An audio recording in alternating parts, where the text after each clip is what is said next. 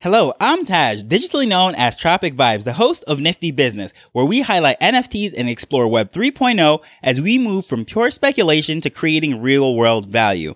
One thing that a lot of Web 3 adopters, early adopters have in common is that we have a general uh, skepticism and a despise for basically the mainstream media in the sense that a lot of what is being reported is basically the narrative that is driven by a larger company or larger organizations for their own personal gain. Because at the end of the day, even when it comes to news, they are much more motivated to uh, report on the negative things, the things that's going to drive fear, drive anger, drive emotion. It's almost like clickbait. And this is way before there was uh, social media and there was Facebook and all these different uh, topics to actually draw the the attention of having these clickbaity titles, but we're talking about like the original tabloids and headlines. I, I, think of back to when I was like a little kid and we are going through the grocery store and I'd always see the National Enquirer and like the headline about like the alligator lady or uh, aliens found and all sorts of crazy things. And it gets you to pick up the, the, the actual, um, newspaper or the magazine, whatever it is, the article just trying to get an attention. And a lot of the times, uh, with the mainstream media, they, they still do this, uh, same clickbaity National Enquirer type of stuff. And they are masking it as these professional journalists because they have suits and ties and, uh, you, you know, it, it, it's, it's often laughable. And when it comes to like this NFT space or when it comes to Web3, a lot of the narrative that they're saying, the way they're reporting it, it is very biased and flawed at best. So I would highly recommend you to do your own research and um, not necessarily following what they're saying because I was on YouTube earlier and I was watching uh, just various uh, co- coverages of uh, the NFT space by CNBC. And when I was hearing the uh, reporters, actually the questions that they were asking a lot of these NFT artists and and uh, people that are in the space, whether they're just collecting it or they're investing it, the questions are very biased and they are often bringing up the tulip bubbles and um, and the fact that a lot of the millennials are getting into this space because, uh, generally speaking, they just don't have the money to buy real estate. They don't have the money to really get into stocks or uh, traditional investment opportunities. So they're seeing this as just basically the the lowest hanging fruit, the easiest things that they can get into, and it's often uh, being described as being a, a lotto ticket. Right? These millennials are just putting their their ETH or their whatever cryptocurrency it is into uh, these lotto tickets and they're hoping they're the next millionaire. Well, that is not even the case. So if you're listening to uh, mainstream opinions, mainstream uh, media, you're going to get a very bad picture of this entire market, see what's going on. And it's laughable to me because a lot of the people that are giving the strongest opinion don't even fully understand the technology or what is going on or what exactly uh, is driving all of this stuff, the interest in the space. And I don't want to sound like I am on my soapbox preaching here, but definitely I would say um, I fell victim of it initially, right? Um, when I was hearing a lot about the crypto space and Web3, I was hearing a lot of my information from people such as uh, barbershops and just random people on the street. And then, of course, I started to uh, hear the news actually bring this stuff up and to say, oh, it's such a volatile asset. It's going from uh, a uh, hundred to a zero and then to a thousand and just all over the place.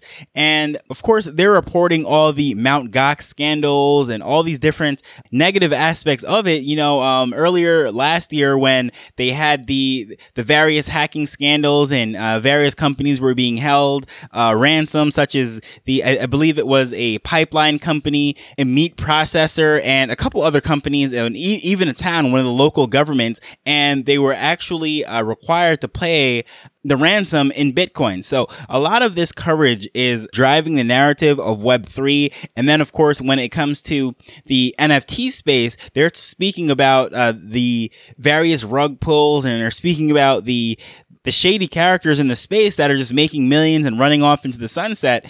And I think they're doing themselves a disservice and also they're just doing the general public a disservice. So that is why a lot of uh, people such as myself really don't look to the mainstream media for uh, their takes as far as what's going on in this NFT space because generally speaking, they have an agenda and it is to uh, promote something that is very negative and uh, shine a light on uh, things that really shouldn't be brought to the forefront. And it's it's affecting the view of a lot of people. And in many cases, these um, outlets, these media outlets, they are tied to the old school financial institutions. They have uh, are part of uh, multinational corporations that are invested in other assets and what have you. So they don't really want to lose their stranglehold. They don't want to lose their uh, power or sphere of influence. So of course they're going to put shade on emerging markets, and it's, so, so similar to the traditional media of news and newspapers and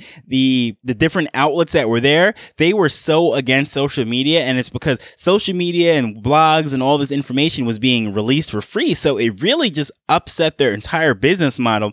And really, uh, Web three, this the actual uh, decentralization of uh, content ownership, everything really for that matter, threatens these very institutions and the infrastructure that has been dominating for decades, if not longer. So they really saw what the internet did in general to newspapers and to uh, ESPN and all these big uh, companies that really that 20 years ago we couldn't even imagine them being in the position that they are now. But just as with YouTube and and other things came on and even Twitter for news I'm not saying get all your news from Twitter and everything but just inform people that are in the space whether it be the creators the designers developers whatever it is and having that ability to get information out and circumvent these gatekeepers if you will it really puts a lot of power back into the consumers or into the quote unquote little guy.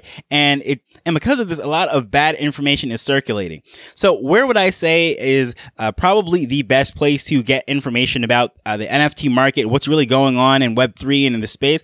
I would say it's the people that is actually creating this stuff and not the ones that are particularly uh, selling something in general. The ones that are actually doing it because they, in, they love the creation, they love the process and what's going on. For example, uh, a lot of artists, believe it or not, are not in it for money, right? Whether or not their art was selling, they have been creating these pieces for sometimes even decades before they're ever noticed. And this whole uh, medium of this whole uh, NFT space just coming up. Well, that is really, yes, that is just the, that is the platform by which uh, their work is actually getting out right now. But many of these people have had their art on Twitter and, and on Instagram and have been creating their own blogs and doing, doing different things for very long times. It's just that all of a sudden now that the spotlight is on them, they're able to really monetize it and have uh, a massive impact. Now, those are the type of people that I would really, or I do follow, like to see what they're doing, how they're using this to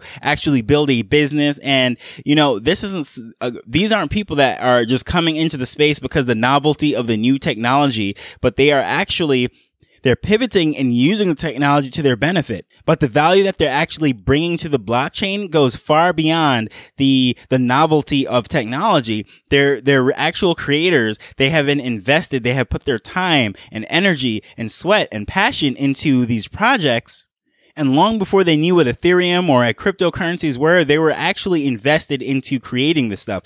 Those are the like the people that I like to follow to see, okay, well, what benefit do they get from NFTs? Why are they in this space? Why is Web3 so appealing to them?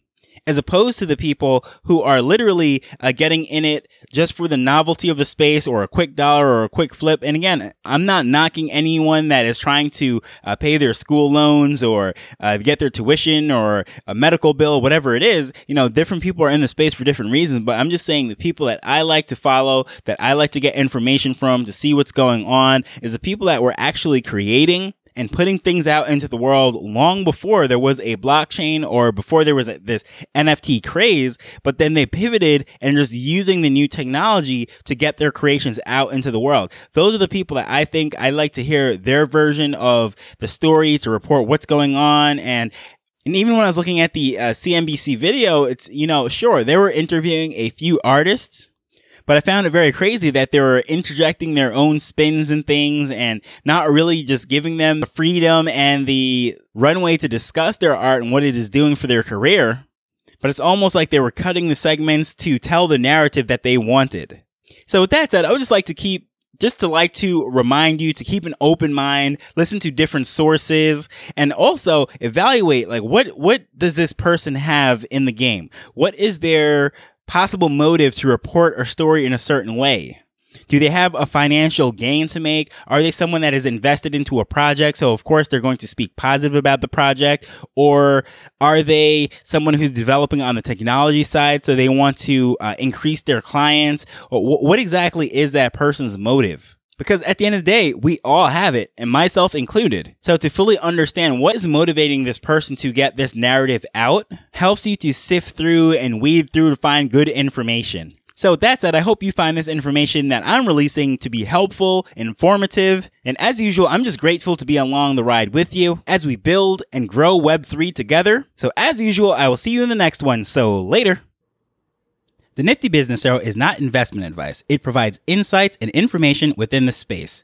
As with anything, please do your own research before making a decision whether you're making an investment or a purchase.